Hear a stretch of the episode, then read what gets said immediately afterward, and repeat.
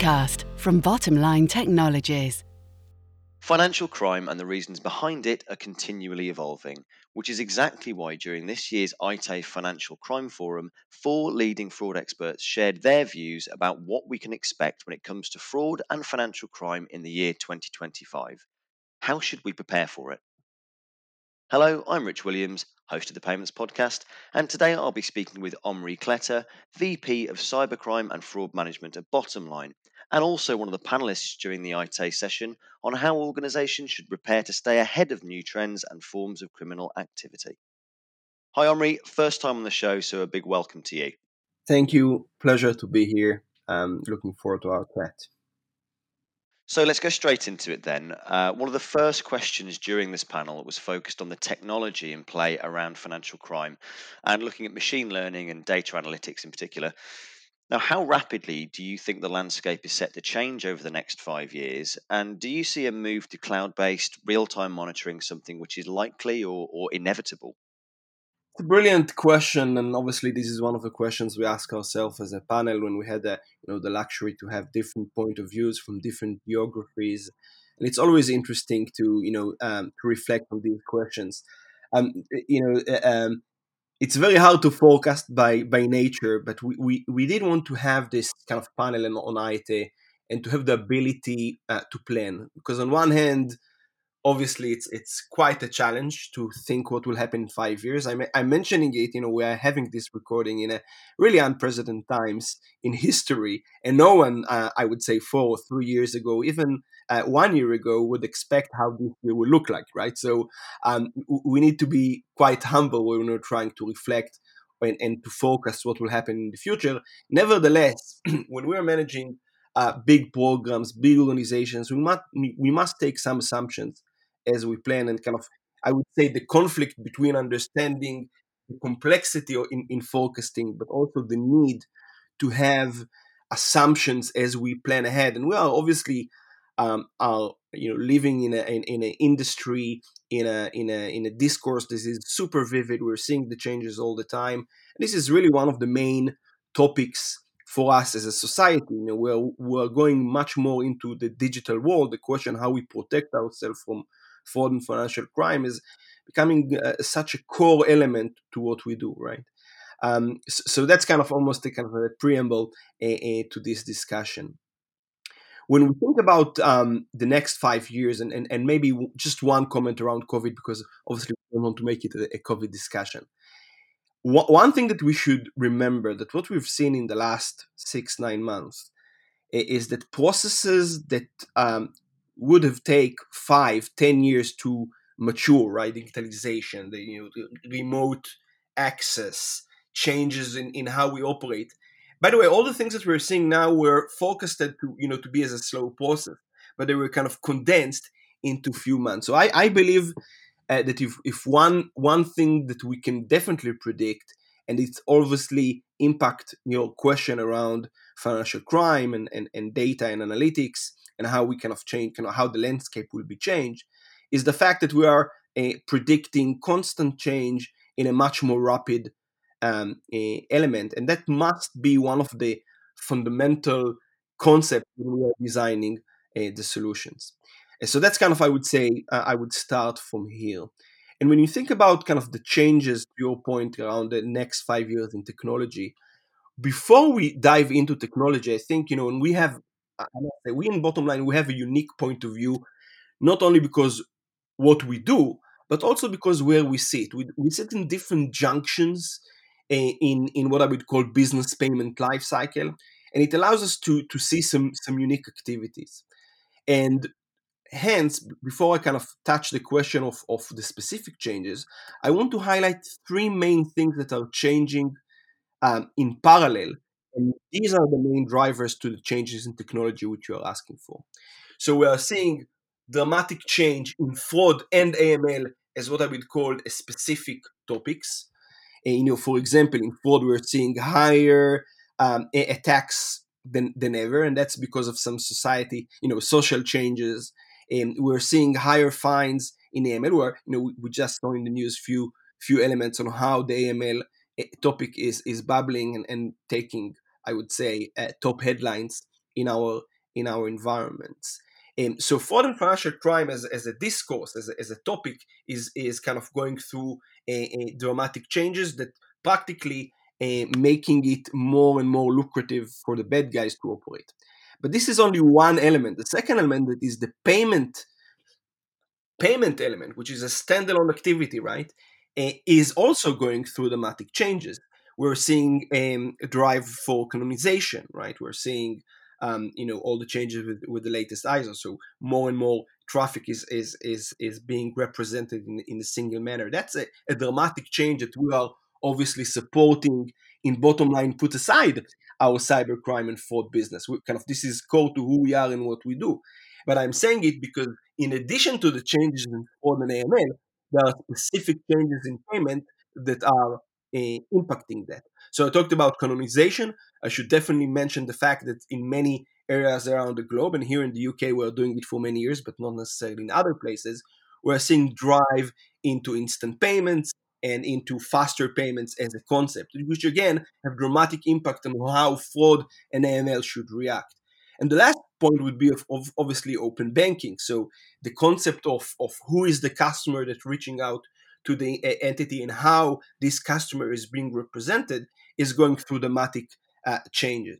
So we talked about the changes in fraud and AML as a standalone activity. We talked about the changes in in payment as if you like the, the ecosystem where foreign financial crime takes place. But to your point, there is a third change, dramatic change around technology itself. So the, the move into the cloud, the availability of, of um, um, um, data science as a main practice. By the way, five years ago, if I would ask you, Richard, do you have data scientists in your organization? You would ask me, what is it, you know, who is a data scientist, right? So we're seeing a, a new paradigm around data, around analytics, and everything available through the cloud. So these are the three kind of forces, the changes, sorry, the changes how we kind of how we think about the changes in foreign financial crime in the next five years. If you ask me what you know, what are the key things we'll see uh, that you know changing in the technology, and that was part of the uh, kind of part of the question that started the Aite panel. I, I'm expecting changes in three main things. One is around data. So far, data for foreign financial crime is still too much structured, still too much time and effort for organizations. It's being invested in making the data available. I believe that we'll see a dramatic change over there. I can tell you that here in Bottomline, we're investing a lot in making data much more accessible, much more easy to consume. And I would introduce here the concept of consumability. So data is one thing.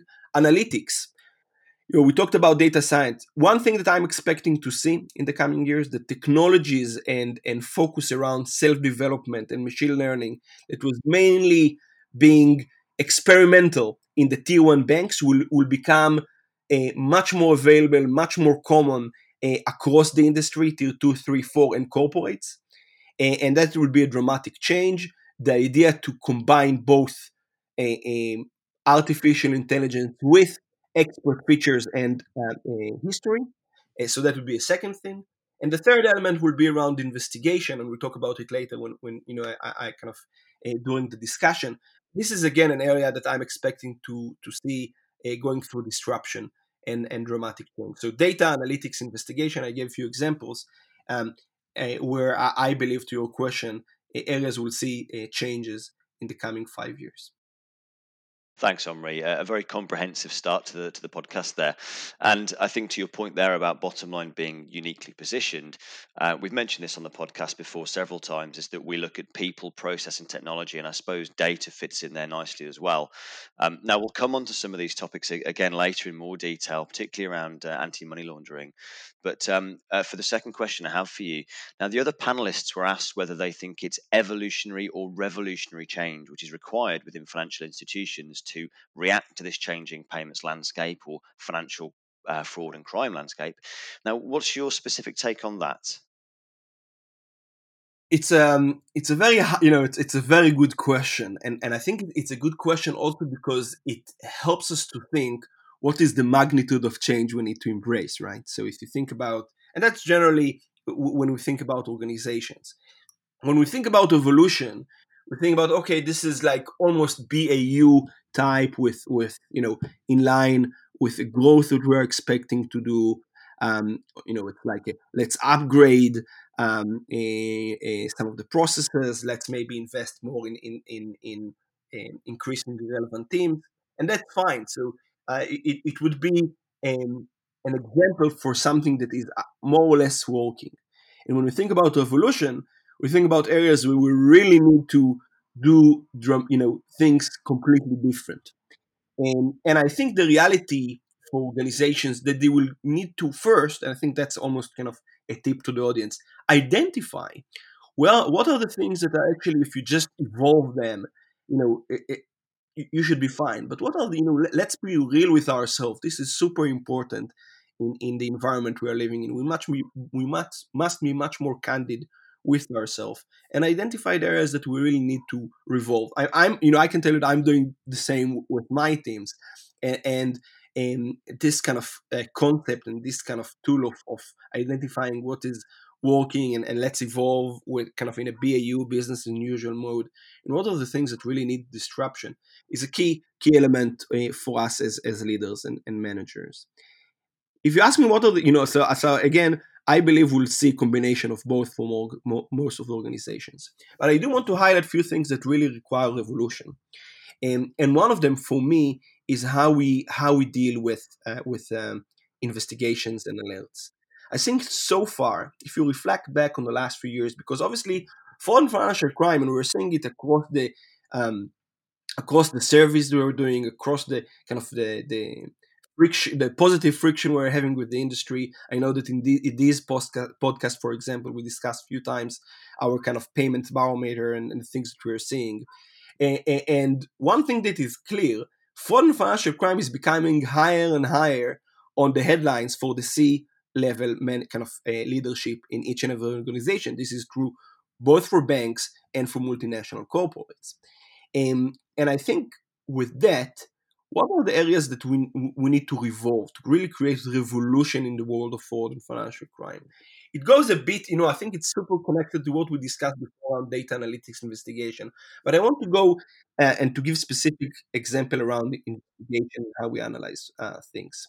So far, the way most organizations deal with the increase in data or the increase in traffic, right? People create, think about us as, as you know, each and every person, you know, even the two of us, Richard, right? We create more signals. Even even this call, it creates like more and more signals and it will be recorded and we'll have more and more metadata related to that.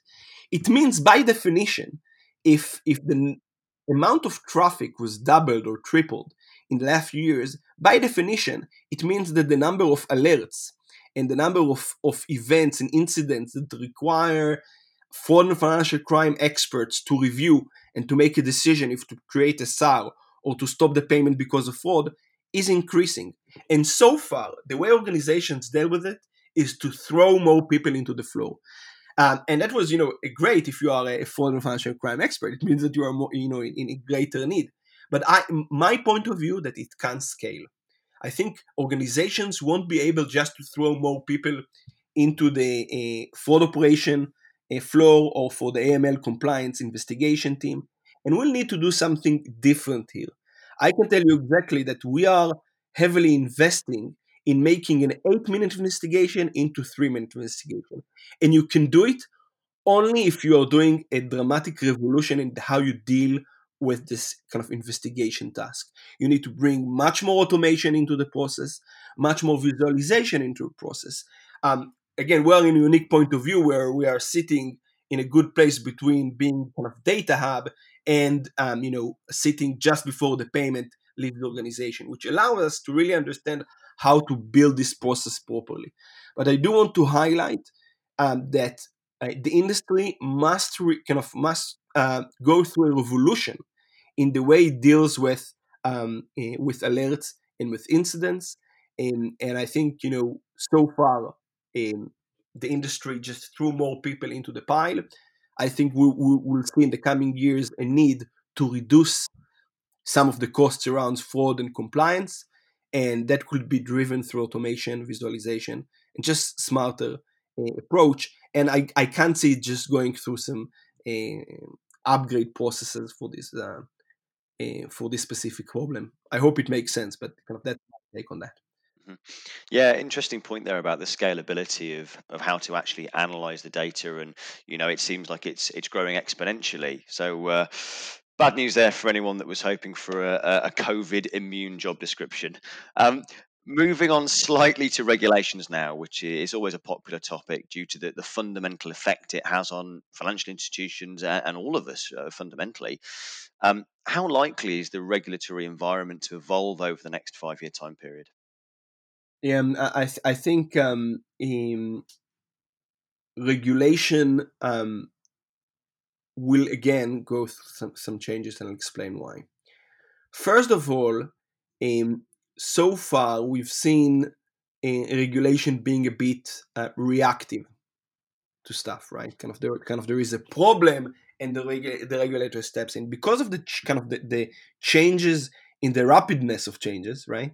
Uh, I think that this is one area we'll see uh, changing. So we'll see much more proactive approach from the regulator. Yeah, I, am speaking with with um, several of them, and, and they understand there is a need to change the kind of the, the way of um, the way they operate, and not necessarily trying to find a solution to a problem that is is soaring, rather trying to put the remedy even before the problem comes. So I'm I'm expecting to see much pro, much more proactiveness, and I know that you have a few interesting uh, panelists to to join this uh, important podcast in the future, and I believe that they you know you, we will hear more and more a, a, proactive approach that is less reactive to what's happening. So that's uh, one thing to mention. The second thing is is the dramatic change around um, fraud and regulation. So I'm I'm I'm um, I'm in this industry for quite a while, and and I was always kind of more focused on fraud than AML. And I was looking from a you know from a, a um, fraud point of view. To be honest, quite sometimes jealous with with the AML guys because it was very easy to convince the the board or the exec to invest in AML because AML used to be um, a regulatory driven business where fraud was more like a P&L, you know, how much we're losing currently, and it's you know it's our own uh, decision how to uh, react and how to deal with with with fraud.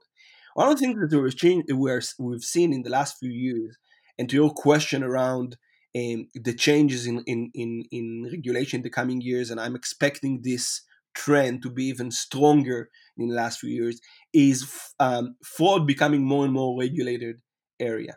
We're, we're seeing it now with, with how the industry here in the UK, for example, reacts uh, to APP fraud, authorized push payment fraud, as a phenomena, and trying to create some rules and logics. You know, we are invested heavily, as you know, in, in Bottomline, in, in, finding specific remedies to some of these problems, like confirmation of payee, which again, a, a case where the industry and the regulators are trying to find a better way to protect victims.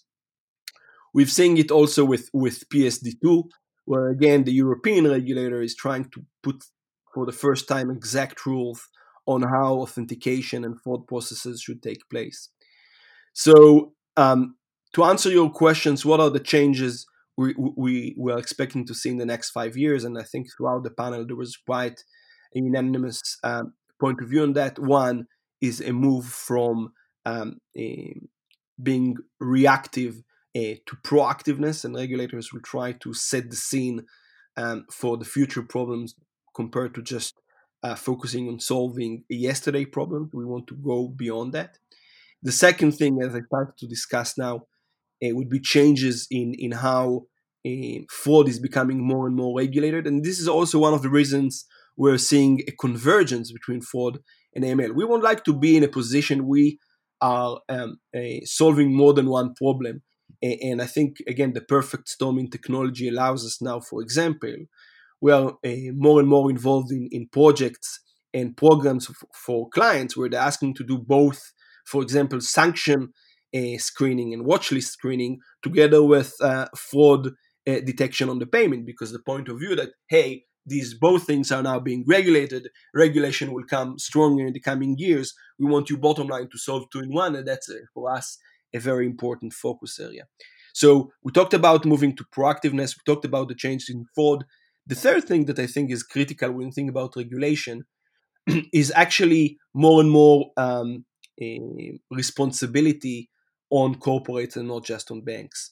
So I think there is almost a dramatic gap between how banks are being scrutinized for fraud and financial crime, and it could be the smallest uh, building society up there in the north, compared to how multi uh, national corporate, and you know, you, you and I can can think about several examples where they actually, from a magnitude perspective, and the number of payments they are doing a day would be larger than a bank, but still they're controlled. Their point of view on on their responsibility on fraud and financial crime is quite immature.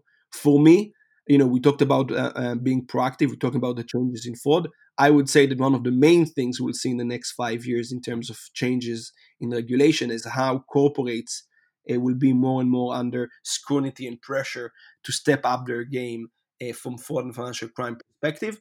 Again, for us, uh, this is key in Bottomline because we are when we think about our focus on business payments, we are not limiting ourselves for banks or financial institutions. We see a, a you know a great a pride in the fact that we're helping uh, thousands of corporates uh, around the globe, uh, not just to pay and get paid, but also uh, to uh, put controls from fraud and financial crime. Uh, this is for us a, a, key focus area, and I, I believe again if, if, if we have on, on, the audience someone that is actually more part of a corporate rather than a bank, I, I think we'll see more and more corporates trying to hire experts from and financial crime and doing more activities over there. Thanks, Omri. And, and I think I probably know the answer to this next question, but I'll ask it regardless do you see innovation and technology helping with these regulatory changes over the next five year period? Um, yes. so I'm not surprised you know the answer. Um, I, think you know. By the way, technology is being used not by, not not just by us, the uh, you know the good guys, right? Also the bad guys. So we must embrace technology. I would say in the same level and speed and creativity that unfortunately the bad guys are using. Um, we're seeing it, for example, how the bad guys are, are evolving their game on, on sharing tactics and having their own networks and um, eh, communications on the dark web. I'm I'm expecting us, and I think the reason I'm saying us because we need to to break the wall between the three players, right? The regulators, um, a, the, the the FIs or the corporates, and the vendors. We'll need to see how technology help this triangle to work much more closely. You know, we, we are building, that's our aim. We are building a platforms where organizations can work together to fight fraud and financial crime. Right? We are investing heavily in the ability to share intel, to share, um, you know, uh, lists of of of uh, mule accounts or whatever is needed for not just one organization to benefit it, but really to embrace the value of of community. And there is a strong connection between the, the value of community and the fact that the technology of 2020 and 2025 enable us to do it right mainly with cloud and the ability to share data you know and to store data with uh, big data capabilities and run analytics much faster so the technology is going uh, hand by hand with with what is needed and what I'm expecting us to see, you know, in, in, the next five years. So, as I mentioned before, we have strong platforms where we're allowing um, uh, corporates or banks to fight together for financial crime. So, Omri, let's bring this uh, podcast to a close now, if I may, and uh, look at our final question. Now, there's a lot of talk about real time monitoring of money laundering and fraud in the industry and the challenges that that presents. In fact, you mentioned it earlier on uh, in, in the conversation. Now, what do you think this could look like in 2025? So, I think the question of how to deal with real time um, so far the focus was not on fraud and financial crime and i think this question is so perfectly uh, in place to kind of um, in, uh, end our discussion with because I think it's a good time to think what are the implications of fraud, financial crime uh, around real time, and I go beyond obviously what is being done in the UK for several years. I think um, uh, think about APP again, authorized push payment, as a problem that, by the way, holds both fraud and financial crime. Because if we are talking about the fraud element of obviously victims that are losing their entire savings because they authorize the payment as part of an investment scheme um, or investment scam, I should say, um, we, we, will see more and more problems that um, must you know we must put controls around them. I'll give an example mule accounts which is again a flip side of, of app fraud because app fraud a payment will land somewhere on mule account should we think what are the real-time controls we want to do from an aml perspective? So far aml was always a story of t plus one. I'm talking mainly about transaction monitoring. Um, obviously with with sanctions and with with real-time payments fraud uh, these things are are, are um, implying that real-time elements on foreign financial crime should should be increased. So I think there are specific, you know, to, to highlight the specific problems that will require real-time uh, uh, solutions. Mule accounts would be a good example. Account opening and applications. This is one of the main changes I would say in the digital world. Um, we are in a uh, payments environment is, that went digital for a while. Uh, but traditionally, many of the applications were still not real time. We're seeing more and more uh, creation activities, application activities that are real time and have real time manners, and hence will require real time for the AML controls. And the good news that from a technology perspective, we are uh, in a much stronger position to do it. You know, we, we, we go higher on the transaction per second we can consume, we can store more data, we can use more advanced analytics, we can uh, make the process go live much faster. You know, we are aiming to allow organizations to go live with fraud and financial crime uh, solutions within weeks. Uh, and, and it used to be like a, a um, uh, future science to think that uh, organizations can have a proper uh, fraud controls within within weeks since, uh, since they kind of onboard the solution. So I, I, think I think the question is super valid. I, I don't think you know I, I think it's almost a, a, good invitation for another podcast for us to discuss what are the full implications of, of real time. I gave two specific examples: mule accounts and account opening and application that I believe will require uh, changes in how foreign financial crime think about real time. Um, no question about it. In 2025, uh, the community will be less um, uh, less forgiving for not providing real-time remedies to real-time problems. Uh, this is high on, on our investment teams. I believe this is um, high on, on investment team of each and every organization and and you know I'm, I'm looking forward to see uh, us more and more interacting with the industry on this specific point. Omri, thanks so much for your insights and your time uh, on today's podcast, and I hope you'll join us again sometime in the near future. Uh, same here. I really enjoyed the conversation. I'm looking forward to have more like that. Financial crime is always a topic we like to discuss on our channel, not only because it constantly changes and issues interesting debate, but it's also a topic that organizations need to be extremely mindful of. This has been a really good look into how innovation and new technologies can impact organizations over the next five years when staying ahead of new trends and forms of criminal activity. Unfortunately, that is all we have time for today, but as usual, you can listen to more episodes on all things payments at the touch of a button using your preferred provider, and we'll see you all next time.